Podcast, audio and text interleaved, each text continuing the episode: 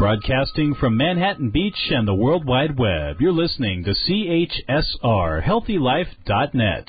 As a service to our listeners, this program is for general information and entertainment purposes only. CHSRHealthyLife.net does not recommend, endorse, or object to the views, products, or topics expressed or discussed by show hosts or their guests. We suggest you always consult with your own personal, medical, financial, or legal advisor.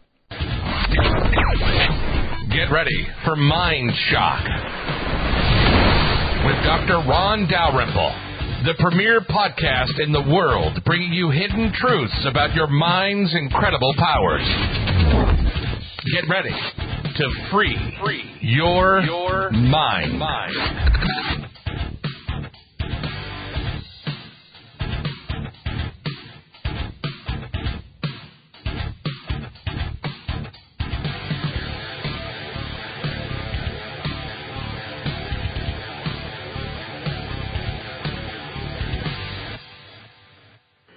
Folks. Welcome to Mind Shock. Dr. Ron Dalrymple, the show will take you to the outer limits of your mind and to the inner limits, the true final frontier. Our theme for this show is evolution of the supermind. I began working at NASA at 17 years old. We put people in space, which we called back then the final frontier. But at 19 years old while at NASA, I discovered that if the mind is an energy field, that transcends the physical brain, and the true final frontier is inner space, the exploration of the true powers of mind. So our mission is to take you to the true outer limits of inner space. Think about that, the outer limits of inner space. Our motto for the show is super mind, super body, and super spirit. In today's chaotic world, there's a revolution sweeping the globe about who we are and what we are doing here. A mind revolution is changing everything. holding new theories of mind that turn old science on its head.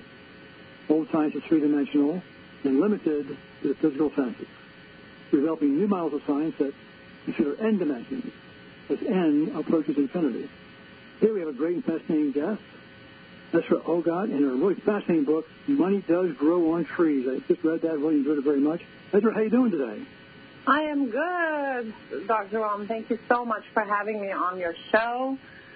I am not Well, it is- hearing you the best, but I will try my best to just really focus. Well, well, it's really great to have you. I enjoy your book. I think you tapped into some really powerful and key aspects of what it takes to evolve one's state of consciousness. But first, let's go way back. We often start with guests and ask you to tell our audience about how it all started with you, how it all began, say way back early in your life, the first things that happened to put you on this path, which led you to your fascinating research and discovery, and to the book and where you are today. How did it all start? okay. Well, um, it started actually, I would say, in LA. I had left my own country, my job, you know, all my family for the sake of just really wanting to live and be in America. And um, I was studying at UCLA uh, in the film, you know, business, directing and, you know, all that kind of stuff. And at the same time working.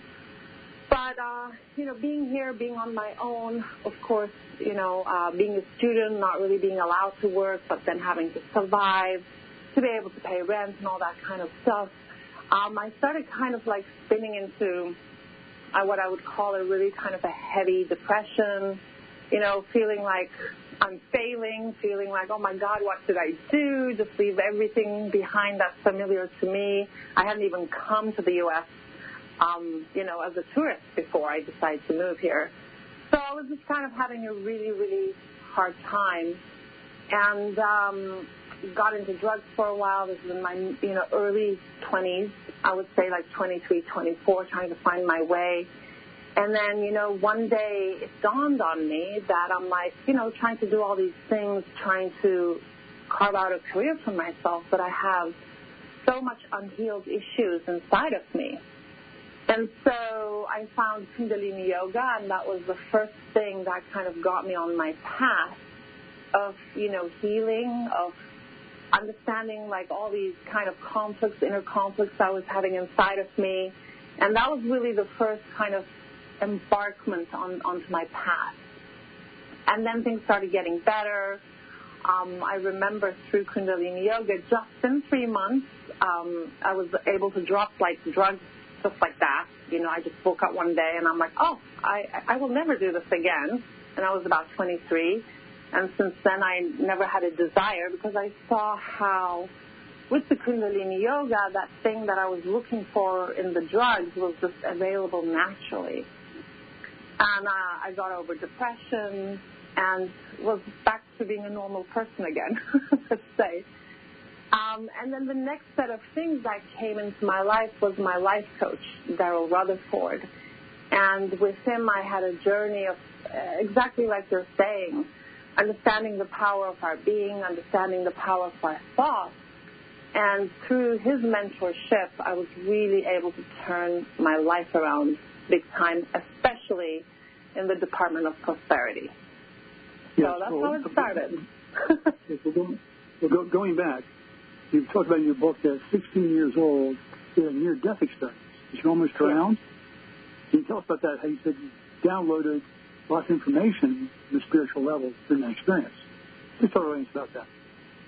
Yes, of course. Um, well, it was again actually during, you know, again I was kind of going through this, you know, cycle of, let's say, depression, and uh, I was with friends interrailing through Europe, and we were in the south of France. So there I am, like, you know, at the end of high school, my senior year, with my life in front of me, but just like again in this kind of a cycle of, you know, depression. And when I look back, I think I've had it since I was like a child, kind of always. I remember very early on, even before maybe being able to express myself, looking around into the world and feeling like, oh my God, what am I doing here? Am I here by mistake? what is wrong with this place, you know? And not feeling very comfortable, let's say, with, with the earth. And um, so anyway, we we all went to the beach, and there were like red flags saying not to get into the water. I did. None of my smart friends did. They were on the beach having a beer. I was the only one out there swimming, and I got out inside a current, and I was extremely, of course, afraid. And I was it was like being in a washing machine. And no matter hmm. how hard I tried, I couldn't get up to the surface, and I was like panicking and panicking and panicking because I knew if I opened my mouth, all of that water was going to get in and I was going to drown. So while I was in this complete utter state of, you know, fear and survival and trying to find the surface of the water, in my right ear, I heard, like as if in a megaphone, it, it was more like a male voice of some sort that said to me this profound sentence. Um, this is a dream, meaning life is a dream, and you're about to wake up meaning I'm about to die. And as soon as I heard that sentence, there was like I, I there's remembrance that happened in my body, and I'm like, oh, that's right, this is a dream, and I'm about to go back home. So death all of a sudden became equated with going back to home, going back to what's real, and hence I wasn't afraid anymore, and I just relaxed. And the minute I relaxed it's almost like I got into this alternate reality of sorts. And the very first thing that happened was I started seeing scenes of my life, just 16 years, very short period of time.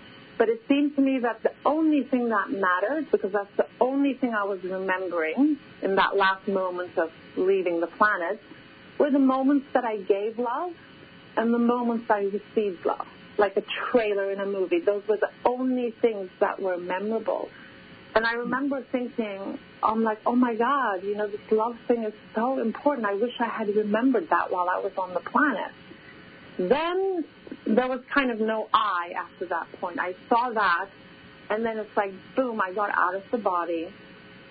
I, there was still a sense of me, but not in the kind of character sense of me, like not in the ego sense. It was more this consciousness. I was just pure, you know, consciousness. I could tell there were like other aspects of me having other experiences in, let's say, perhaps parallel realities. I had a sense of it. I couldn't see really what that was about. And then as it went further, there was like a more, it was like, first I was aware I was consciousness, and then that consciousness kind of started expanding, and encompassing everything there is. So there was a sense of like, oh my God, I'm the water. Oh my God, I'm the sky. I'm the space. I am that I am everything and everyone in that state of energy. So, and there was also this, there was also just be, be just a little before that expansion, there was um, a sense of being able to think about my mother and being able to see exactly what she's doing, think about my father, being able to see exactly what, you know, he's doing. And in that state, it was like, oh my God, this is so cool. This is where we all end up. And we are that, we are a part of that creator that we, you know, look for. We are the creator, actually. All of us combined. So basically, you shift, shift into a spiritual body. So you went out of body, you shifted to a level of consciousness you can see much greater panorama, plus it gave you the strength and the energy, no doubt, to get out of that situation. And you came back down. Did you find yeah, I mean, different? Yeah, that is exactly true. Uh, you know, having all this, I mean, I was just so, you know, happy there. And um, the more and more time the eyes started dropping, and the more emness, I was just a part of the emness. There was even no I. And at that point of recognition, all of a sudden I had a thought where I'm like, oh, how did I forget all of this? like, now that I remember, how cool it would be to go mm-hmm. back onto the planet and be physical again. And almost, it's kind of hard to describe because it's non-linear. It's like as I started having the thought, before the thought was even complete, bam, I was back in the body. And then, of course, I was now totally relaxed in the water. So immediately I got up to the surface, easily popped up. Another big wave came, and I wasn't even afraid this time. I knew I was going to be fine. And the wave kind of, you know, surfed me back, back to the shore. hmm So you went to that higher state of consciousness, you saw many things, but then at one point it was time to come back down. You probably were assisted by higher forces, by higher powers to make it back to shore. Did you feel like you were being lifted, propelled back to shore? Did that sense? I did. I did. I felt like it was kind of, um, you know, the cartoon Moana. it was kind of like a Moana moment where I didn't feel assisted by other beings. I felt like assisted by kind of Mother Earth. Like when that wave started rising in front of me again, which had taken me under before, there was just this absolute knowing that I'm just going to be surfed right back, like almost like a body surfer, right back into the shore. I knew that I was just meant to be back because I had chosen really to get back. It was a choice. Right, you had this, this higher vision, really, of who, who we truly are. You realize you'd forgotten much of this beforehand the you absorbed into the ego mind, the lower states. The external world tries to enslave us. The ego will enslave us, keep us in the cave. You mentioned in your book, very, very interesting. You saw the fact so it's the out of the cave. So when you came back to shore, would you tell other people what you'd been through? Because there's no way they could understand, could they?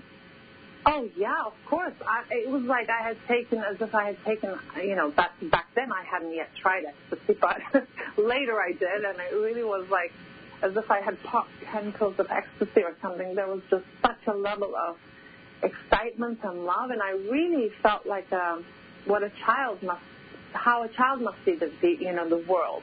Like everything was like, wow, look at the sand, look at the ocean. This is like a miracle. This is just so beautiful. So in that state of ecstasy, of course, you know, I went to my teenage friends, and I'm like, oh my God, you know, do you know what happened to me and this and that, and they were like, oh my God, I, we can't believe it. We didn't even realize. But of course, when I started to share the experience, they were all like, come on, you know, did you drink before you went swimming? Did you hit your head onto the rocks? You know, they were like, what are you talking about? Yeah. And so it wasn't very much heard, yeah. Yeah, that, that's a natural reaction, and it just shows that they live inside their cave, and you probably been inside yours, and you saw oh, suddenly, wait a minute, there's a much vaster world and universe we're part of. We're a spiritual beings. We transcend the physical body. So, so tell us please about how that led into your your evolution of thoughts about the cave and so forth. Moving beyond that. I you, you studied with uh, Daryl Rutherford, you said? Obviously a really great mentor. In any case, Can, how did that path can you just repeat that last thing again, uh, Ron?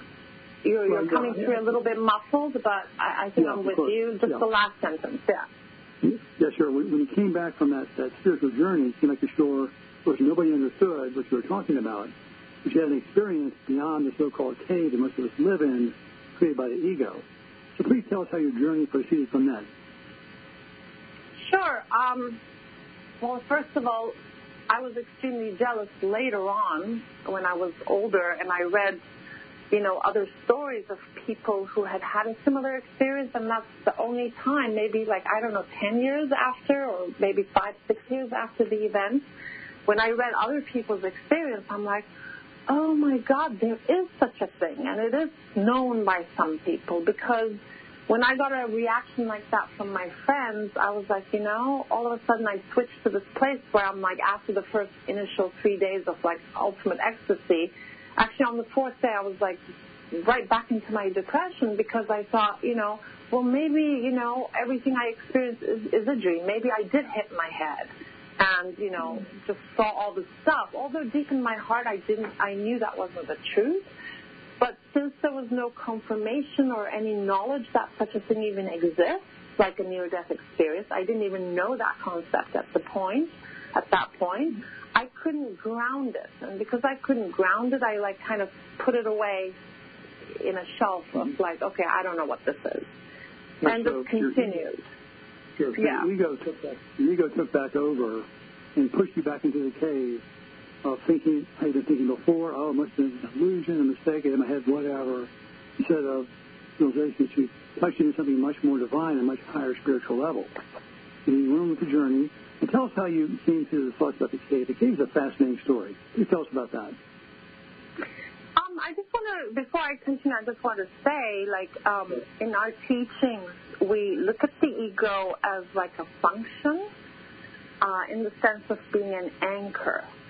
So probably at the time of my experience, if there were other teachings around me or other people who talked about near-death experiences, or if I had read somebody else have something similar, then because what I experienced had a reference point or, or an anchor of sorts, probably my life would have changed right there and then. Because my mm-hmm. ego would have been able to anchor this new reality and be able to integrate it to the physical reality. But because there was no option like that, there was no information like that, my ego couldn't anchor something like that, so it's as if it didn't happen. Although, of Right. course, in the background we know it did. Sure, it out. So it was many years later, uh, Dr. Ron, that I realized that experience actually had affected my past because I kind of, you know, went from being in ecstasy back into depression, back into kind of not feeling very good about, about myself and just being a person that, you know, struggles with life, so on and so forth.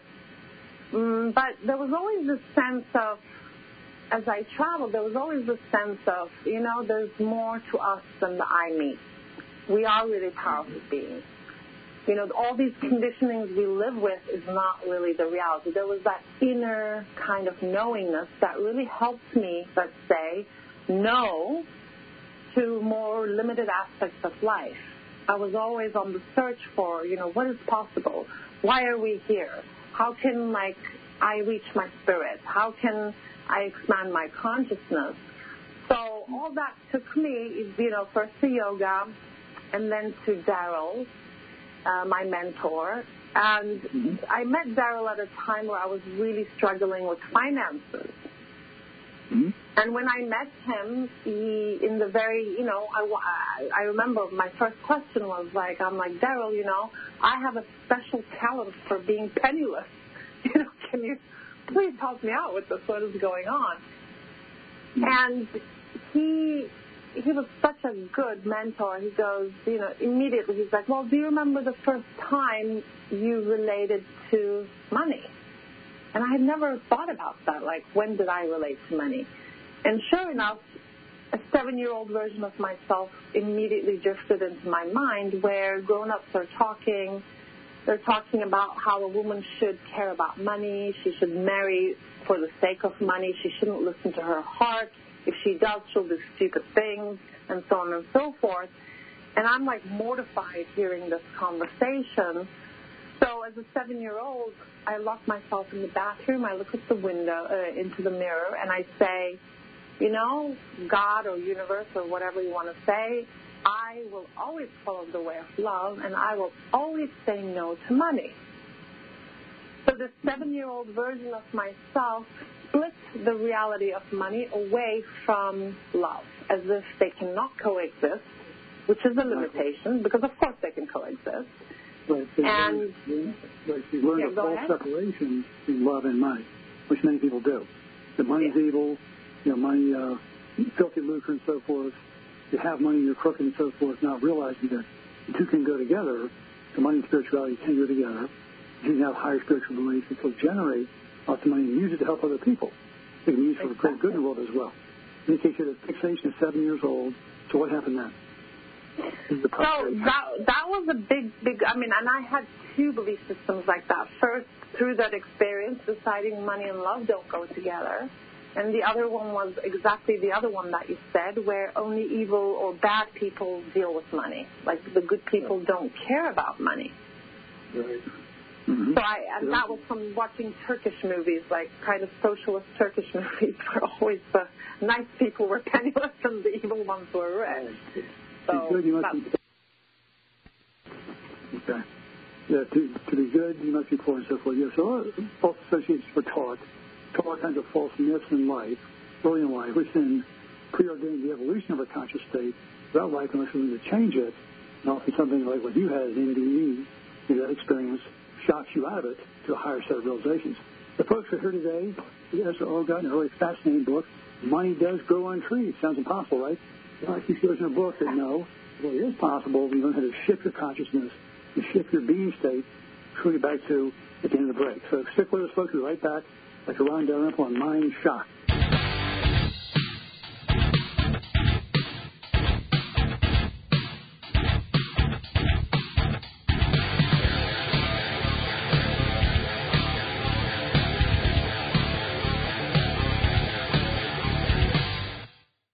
Do you ever wonder how the mind works? The Endless Question, a film by Dr. Ron Dalrymple, shows you a new theory of mind, one that bridges the road between spirituality and science while revealing to you the laws of creativity, things that can open up your mind to limitless possibilities.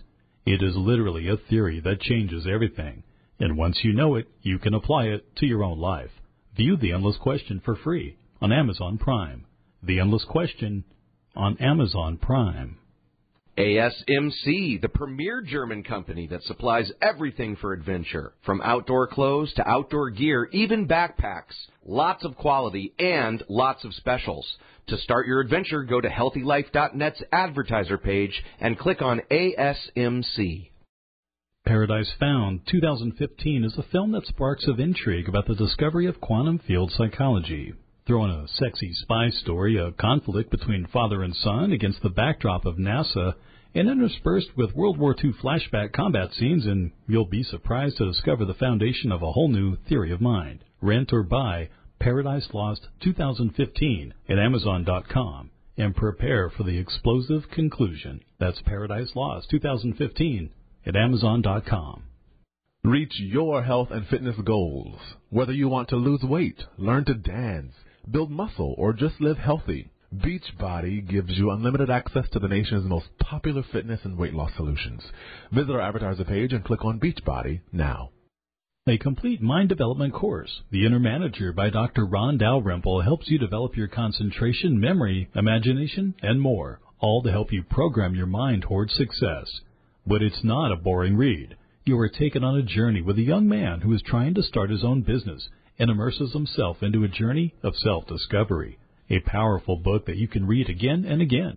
Get The Inner Manager by Dr. Ron Dalrymple at Amazon.com. The Inner Manager at Amazon.com.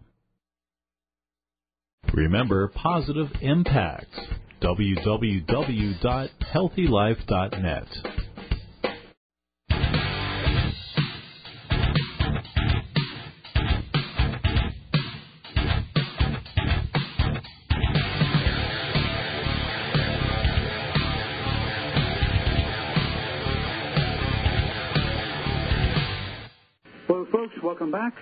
Ron Dalrymple on Mind Shock.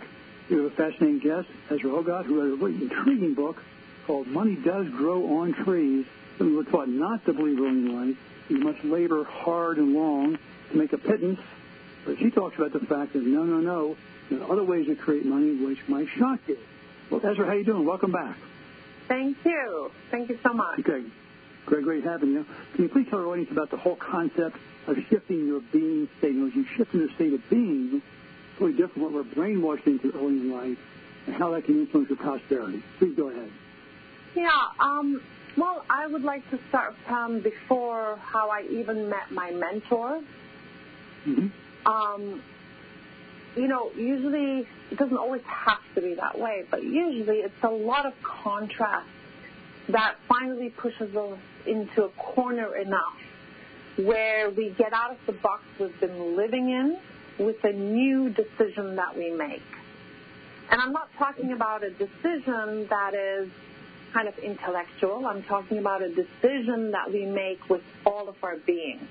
And we in our system call that, coined by Daryl Rutherford, the being choice. The being choice is a state of change that takes us from our habitual and you know limited reality, whatever that is, uh, and takes us right out, out outside of our box. And only then can the solutions begin to arise. So even before I met my mentor, um, I had just met my now husband, then back then boyfriend, and he was also a struggling actor, and I was at the time a struggling yoga teacher. So we're like struggling together to just pay like basic rent. And I remember just stepping, you know, into the middle of my living room and just being so sick at age 33, so sick and tired of all the time struggling with money. I remember deciding on a core level, almost on a cellular level, where I said, you know, money problems will never be a part of my reality again. I am going to become abundant. I am going to be abundant. I didn't know about the how.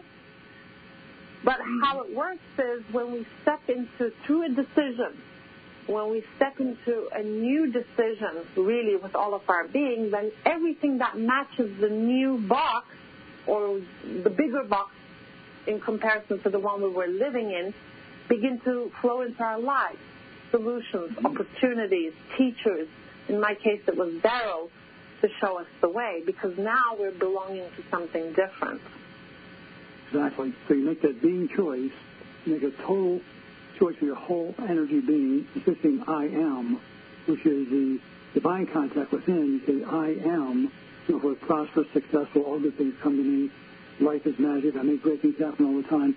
These kinds of statements you command this force with great power and emotion, and the energy you send forth does make those things manifest. It brings to you all sorts of those issues. It's not, like you said, you know how, but it will come. You also don't know when, but it will come and will manifest. It is a powerful thing to shift your whole being from feeling victim, I'm a loser, I grew up in the muck and the dust, which were taught from all the old theories of social evolution, to realize that we are really divine beings inside the physical body, and we have divine creative powers, which is what you've really tapped into in your work. How do you see that?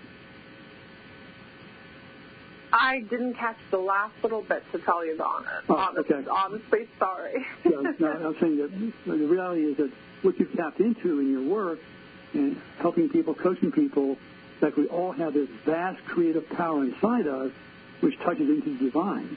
We all have some divine power flowing into us, a seed spark of it, which we can bring forth into our lives like a roaring flame. Exactly. It's about like awakening people because each of us actually know this. I kind of oftentimes equate it to the near death experience I had. Like before I had it, I didn't know, but I could sense. And then when I did have the experience, I'm like, oh my God, how could I have forgotten this? And that mm-hmm. reality, that other reality, is true for all of us. So deep inside, I think everybody, you know, knows it and remembers. So when we can coach a person in a way to the remembrance of their own infinity, of their own power, then, you know, miracles happen. And it really mm-hmm. is mind over body, and it really is the power of the. It's, it's like in, in that sense, we're like mini gods. We have that being power, and we can use it in the way of limitation, or we can use it in the way of expansion. For example, one one client um, that we had in the certification, you know, she re- she was just about to get married and she really wanted to get pregnant. She went to do all these tests with you know the best doctors uh, in Turkey, and they were all like, you know what, forget it. There's just no way you can have a child, and don't even try the test tube uh, way either because that's how like horrible your eggs are. So now, when an authority figure tells us something like this, and at that point, you know, they did the test, so is it true? Yes, it is true. Like her eggs weren't good at that point in time. But it doesn't mean her eggs will never be good in any other time because there's not just like one time, one being, one physicality that we're with. Uh, like mini gods, we can, you know, with these being choice and a whole bunch of other things that we don't have time maybe to get into she made a different choice than what was her reality at the time. And she said, you know what, I'm in the certification, co- uh, um, certification program. I paid all this money. I'm learning all this stuff. I know it's mind over body. I know that I'm a powerful creator. So I will recreate my body. And you know what? If it doesn't happen, that's fine. I'll adopt a child because when we're manifesting anything, it's very important also like to not be too attached. So we always have to make the worst case scenario okay, and it needs to feel like it's also a pleasant choice, which in her case it was. So anyway, she mm-hmm. made this being choice, what we call a being choice, and then she got like married a week after, and then she was in the honeymoon a week after that. She already got pregnant in in her honeymoon. you know, it just took her two weeks. And then so she comes back from the honeymoon. And then, of course, you know, she still has to go to a doctor. so she goes to mm-hmm. that, like, last doctor, which was like the end all be professor in Turkey. And he's like completely shocked and floored. He's like, oh my God, what, what, what did you do? like, this is impossible. This is a miracle. So he tests her again and he compares the two tests and he's like, you know, I really don't know what to say because it's as if the two tests belong to the body of two different people. Mm-hmm. Yeah, really, Um, really fascinating. It really is a fascinating Yeah. thing because thoughts and emotions do resonate within the physical body, and which you dwell upon, particular strong emotion, which you visualize powerfully, will manifest in the physical body, not necessarily when we want it to, but it will come at some point. Or if not, like you said, you have to be okay with the fact that it didn't work. It might lead to the next step to try in moving forward. How do you see that? Um, yeah, I think that point of non-attachment is very, very important. When people want to uh, manifest something, they kind of get confused um, moving forward with attachment. We cannot be something we're attached to. They don't go together. Either we're non-attached and then we can belong, or we're attached and we're holding ourselves in separation from whatever it is that we're wanting. Yes, that is, that is true. That desire and attachment are two very different vibrations. If You get attached to something, you become enslaved by it, and it controls you. You start to reorganize your life around protecting your assets and so forth, which turns out to be a total waste of energy. Well, folks, we're here today. There's all got a really fascinating book. Well, money does grow on trees. There's a lot of fascinating ideas. It's a great read. We'll be back in a few months. Take a break for our sponsors. We're hanging in, folks. Right back. Dr. Ron Dalrymple on Mind Shock.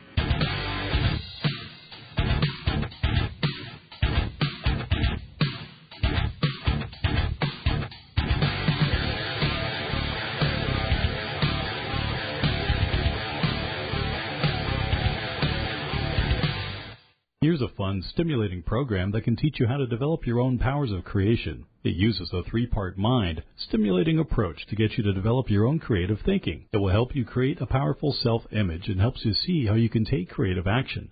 You'll develop your thinking power and your skills, and you can do this in eight days. Get Dr. Ron Dalrymple's book, Eight Days to Creative Power, on Amazon.com. Overcome your problems with the step by step guide. So get Eight Days to Creative Power on Amazon.com. Get high quality glasses, sunglasses, and prescription lenses at eyeglasses.com. Choose from over 250,000 items and 400 brands. Already have frames? Get replacement lenses. It's easy. Go to our advertiser page and click eyeglasses.com.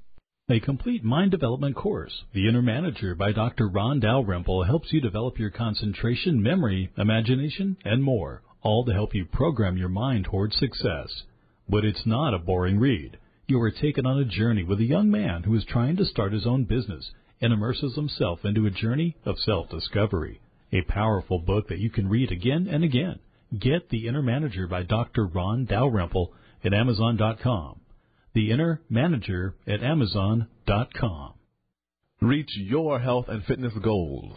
Whether you want to lose weight, learn to dance, build muscle, or just live healthy, Beachbody gives you unlimited access to the nation's most popular fitness and weight loss solutions.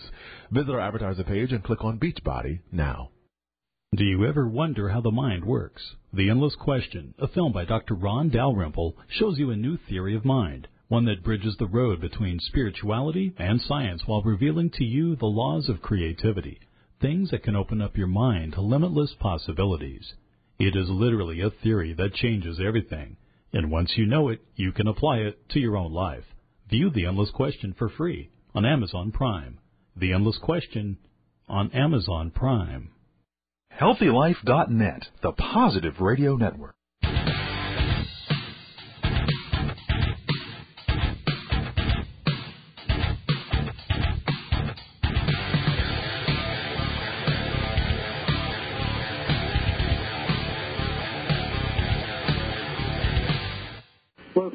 Welcome back.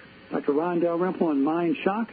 Here we have Esra Ogot in fascinating book, Money Does Grow on Trees. We started off with talking about how desire and attachment are two very different vibrations. If you're attached to things you've created and you hang on to them too strongly, they start to control you and also lower or dampen your energy field, which impedes with what you're going to create next. Ezra, please tell us more about that. Desire versus Sure. attachment. Sure, sure. Um, I think Dr. Hawkins uh, talks about like the frequencies of things, and it's very important what you're saying, the difference between desire and attachment, because desire is a significantly higher frequency than attachment. Attachment is like I think something like 80, and then desire is something like beyond 300. Um, and anyway, different people have different ways of measuring it, but they're two complete different states attachment is always a state of poverty because in a way when we're attached to something we're attached to getting it from the outside so the information inside is i'm lacking i don't have.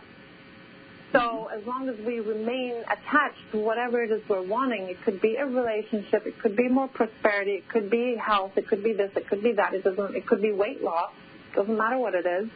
But as long as we're in that state of attachment we are saying to the universe, I am lacking, I am lacking, I'm lacking.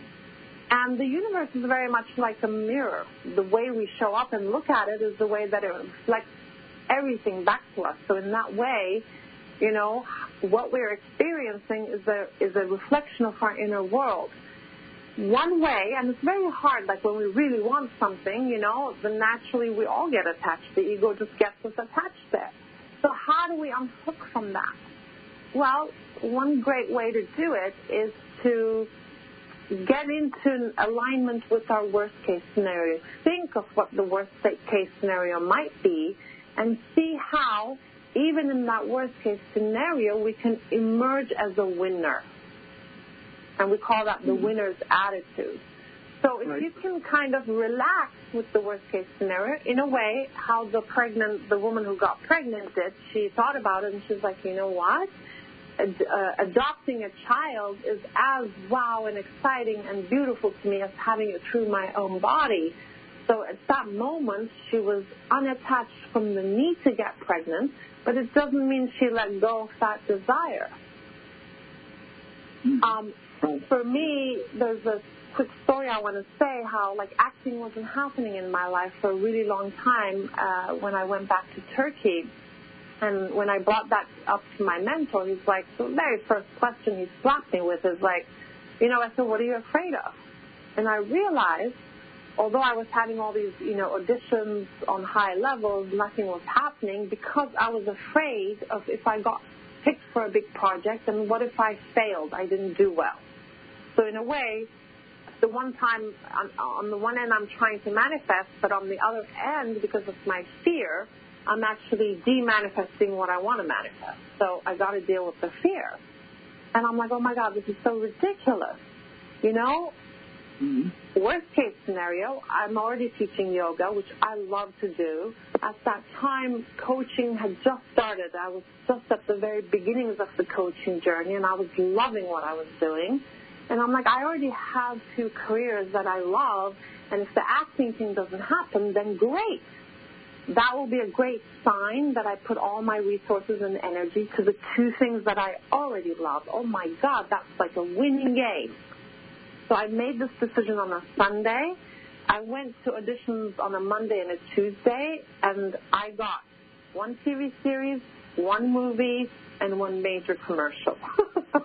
All in like 48 hours because mm. I made my worst case scenario okay, and I no longer had an attachment or a protection in response to the fear. And did those different uh, career choices manifest? Were you in those uh, movies and shows and so forth? Say that one more time. Yeah, did those actually materialize? Did you find yourself, you know, in the movie and also in the TV Oh yeah, show? yeah, yeah. Of course, of course, of course. Yeah, yeah. I was, So I was, was- yeah. I got picked for all, all three of those projects. Great, that's great. Perfect. All like, and shot all of them, and it looked like they were all going to kind of schedule-wise not work. And I'm like, you know what, universe, take care of the schedule, and everything kind of got moved around. Right. And I got to do all of those three things, and it was absolutely so much fun. So you put all this energy into it, all this powerful emotional energy, intense visualization. You also embrace the worst case scenario. What if this happens? Well, that's okay. If it does, that's a great way to let go of it, to be non-attached to it. You can release the energy to help manifest. It's really a great, great process. Now, you also talk about in your work working with the inner child, how to help somebody find the inner child and heal what happened early in life to help them get past the blockages to keep them locked inside their own cave. Can you us more about that, the inner child work? Oh, thank you, Dr. Ron. Your questions are just so wonderful. Thank you so much. Um, yeah, the inner child work, and we, kind of, when we came out with this ourselves, we didn't realize that there was like many, there was such a concept out in the world, actually, also in psychology, this, that, and the other thing. Um, the way that we do it is you know, when we have an emotion, a big kind of a reaction, we call it sizzling emotion, you know, when we're cooking something, know how it sizzles. And sometimes our emotions like that can be like, oh, it's like totally sizzling.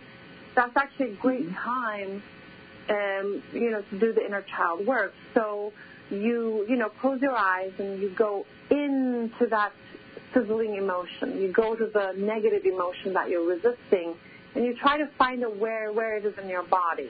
And it'll most mostly always sit on one of the chakras, sometimes in our back or in our on our shoulders. So when we tune into the emotion, we'll feel like it locks up somewhere in the body. So let's say it's my stomach. Uh, when you feel that locking in the stomach, you would just like focus there and say, okay, when did I meet this emotion for the first time? Or in what memory or what age did I come across this emotion?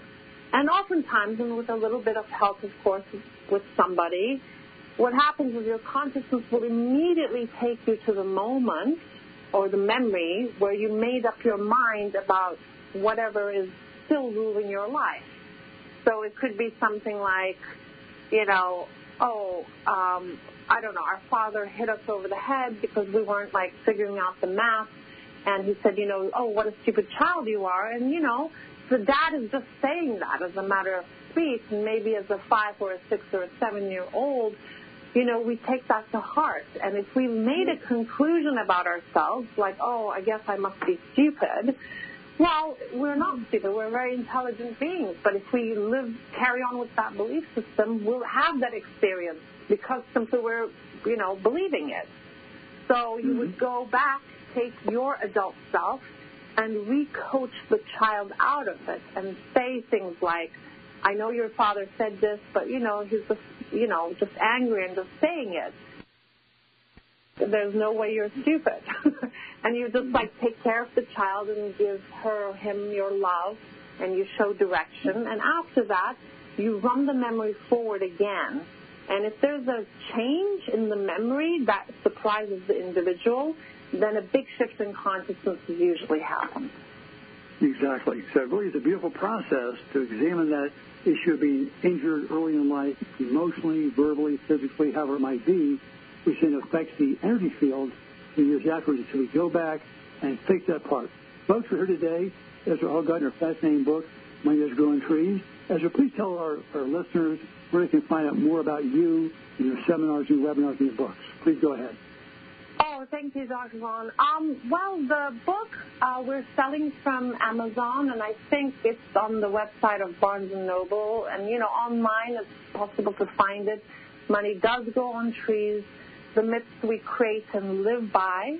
After I wrote the book, I realized there's like 20 other titles that says money does or doesn't grow on trees. So uh, the myths we create and live by.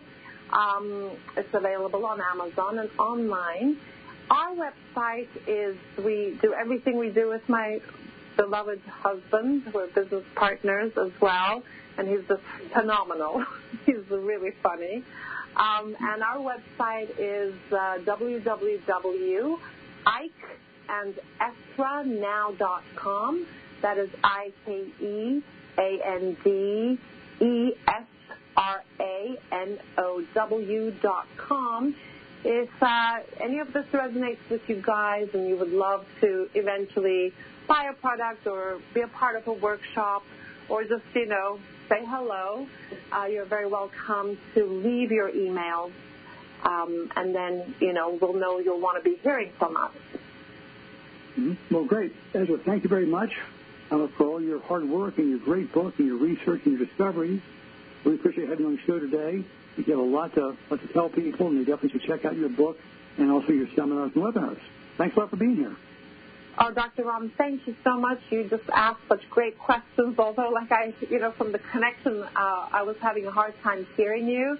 Thank you. I understood most of the questions, and they were just phenomenal questions. Thank you so much. Well, thank you for your great answers. I think because you're so intuitive, you answered, we could hear it halfway or not. So thanks for there. And all the best to you. Take care. God bless. Bye.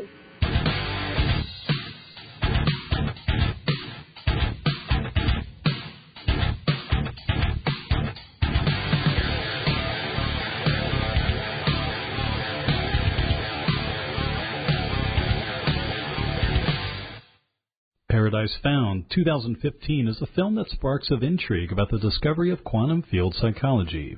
Throw in a sexy spy story, a conflict between father and son against the backdrop of NASA, and interspersed with World War II flashback combat scenes, and you'll be surprised to discover the foundation of a whole new theory of mind. Rent or buy Paradise Lost 2015 at Amazon.com and prepare for the explosive conclusion. That's Paradise Lost 2015 at Amazon.com. If you want USA and worldwide car rentals, choose rentacar.com. Free cancellations on most bookings, no hidden charges. They are trusted by over 4 million customers. Visit our advertiser page and click on the Rent-A-Car banner. Do you ever wonder how the mind works? The Endless Question, a film by Dr. Ron Dalrymple, shows you a new theory of mind, one that bridges the road between spirituality and science while revealing to you the laws of creativity things that can open up your mind to limitless possibilities. It is literally a theory that changes everything, and once you know it, you can apply it to your own life. View The Endless Question for free on Amazon Prime. The Endless Question on Amazon Prime. This is Jack Maher from the band Feed the Kitty. It's important to support the artists you love, and you can do that and get something authentic for yourself. Rock.com has the most coveted licensed merchandise of music, culture, and entertainment. So go to the advertiser page and click on Rock.com now. Quantum Field Psychology, second edition, is an astounding book on the new theory of mind. It is the first unified field theory that incorporates the influence of the mind and emotion on physical reality, the universe, and even other minds. It actually integrates all modern psychology with quantum physics, mathematics, Western and Eastern spiritual beliefs. It's the true bridge between science and spirituality. Get your copy of Quantum Field Psychology, second edition, by Dr. Ron Dalrymple on Amazon.com. Radio your way. HealthyLife.net.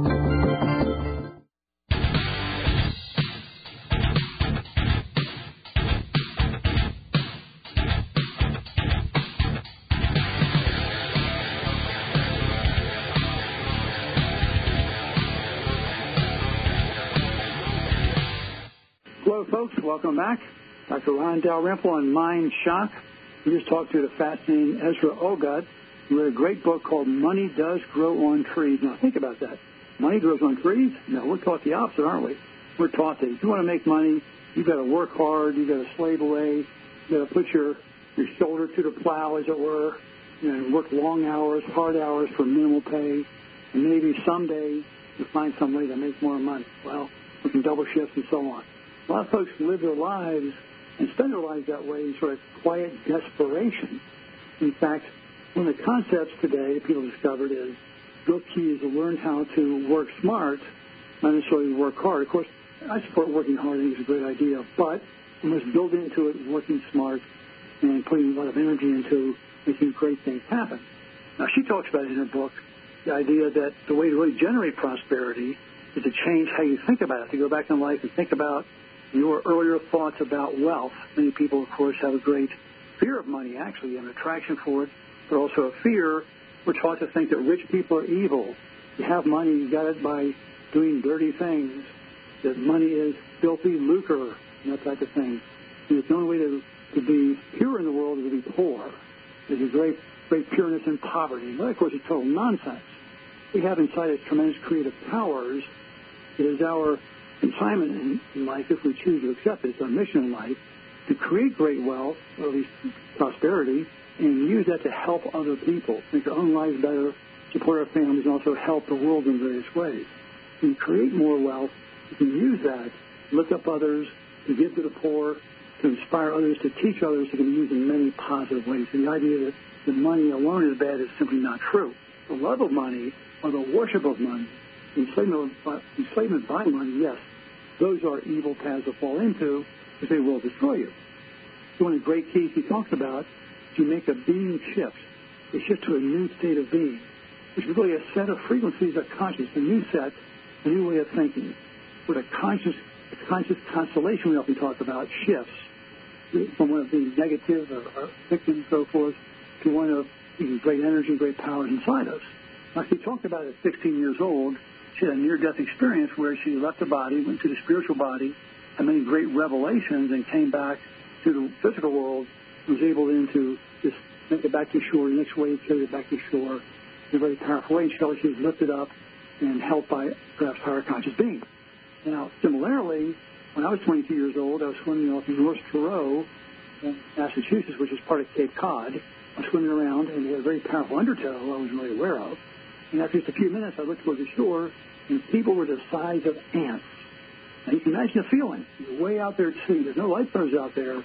There's nobody around. You realize if you don't, you know, turn too fast and get back to shore, you might well drown. So I called upon the higher power. I said, God, please help me. The angels help me. And you may not believe this, but I felt like a great power lifted me up and propelled me across where I swam very powerfully toward the shore. Probably stronger than I've swam in my life without breaking that conscious focus, I'm going to make it back to shore no matter what. So I swam intensely for I don't know how many minutes. Finally got back to the shore, which looked like a football field away. Oh, more than that, I think. Maybe it was two football fields away. It was really way out there. And I just collapsed on the, the beach, totally exhausted. The people around, I couldn't tell what happened, but understood. But I was other exhausted. But I really called upon that higher power, and something really did come over me. Now, and these stories about this, and people are facing death and whatnot, near-death experiences, where some higher source intervenes and really influences our perception state of mind. What she's talking about is shifting our state of consciousness on a daily basis when you really feel yourself as that higher energy being. You know that there's great gifts inside you. You know you have the touch of divinity inside you. And you have the power to bring that forth into your life. Now, many folks don't do that. We live lives of quiet desperation, believing all the negative junk we're taught by the media. We're taught by governments, or we're taught by universities, we're taught by churches, who have it in their best interest to not tell us the truth, even if they know it. Many of them don't know it, the reality is that we have something much greater inside us. This battle, this fight for the souls, as it were, of humankind, has gone on for thousands and thousands of years, where various dark forces have tried to enslave mankind and create kingdoms upon their own making, where a very small group of people control the whole system, whereas the vast majority of human beings just want to be free. That's why Americas are created. And other countries been created for the same reason. People want to be free, not enslaved by some overarching government or military or university. or churches or whatever. We want to be free. That's our God-given right to be free. We have such great powers to create upon earth as well. And a real goal in life, I would say, is to discover those powers, to bring those forth, to bring those to earth. And various ways which help you do that are to be, yes, realizing you have great powers inside you and knowing that for sure. Also being grateful. One really powerful approach is the attitude of gratitude. And not just a small amount of that, but being grateful for all things. Being grateful all the time for all your experiences, because every experience upon earth can teach you great things.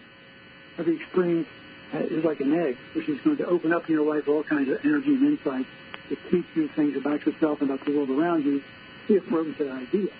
Also, want to bless ourselves and love ourselves as much as we can and love all those around us. The more love you pour forth to yourself, into life, into the world, and other people, the more it lifts them up and it lifts you up. That power of love occurs at a very, very high frequency. She talked about the frequency of desire is much higher than the frequency of attachment. Attachment bonds you to a physical object in many cases, which lowers your energy field. You don't want to be attached to physical objects. You might want to have them to make life more comfortable and not be enslaved by them.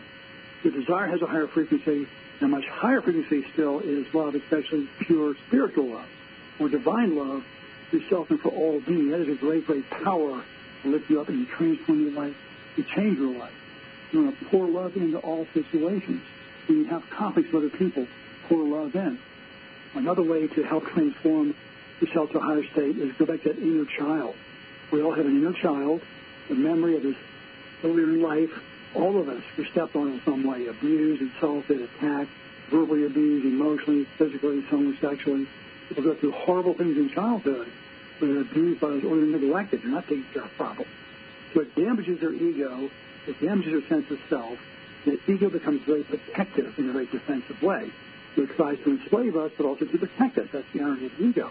But our job is to transcend that ego. The cave she talks about the book, an ancient story, being trapped in that cave. People get used to the cave and don't want to get out of it. Their goal is to get out. And part of part of that journey can be to help that inner child heal, to go back to where that damage occurred, and help the inner child experience that again from a new perspective then you're okay, you're loved, you're protected.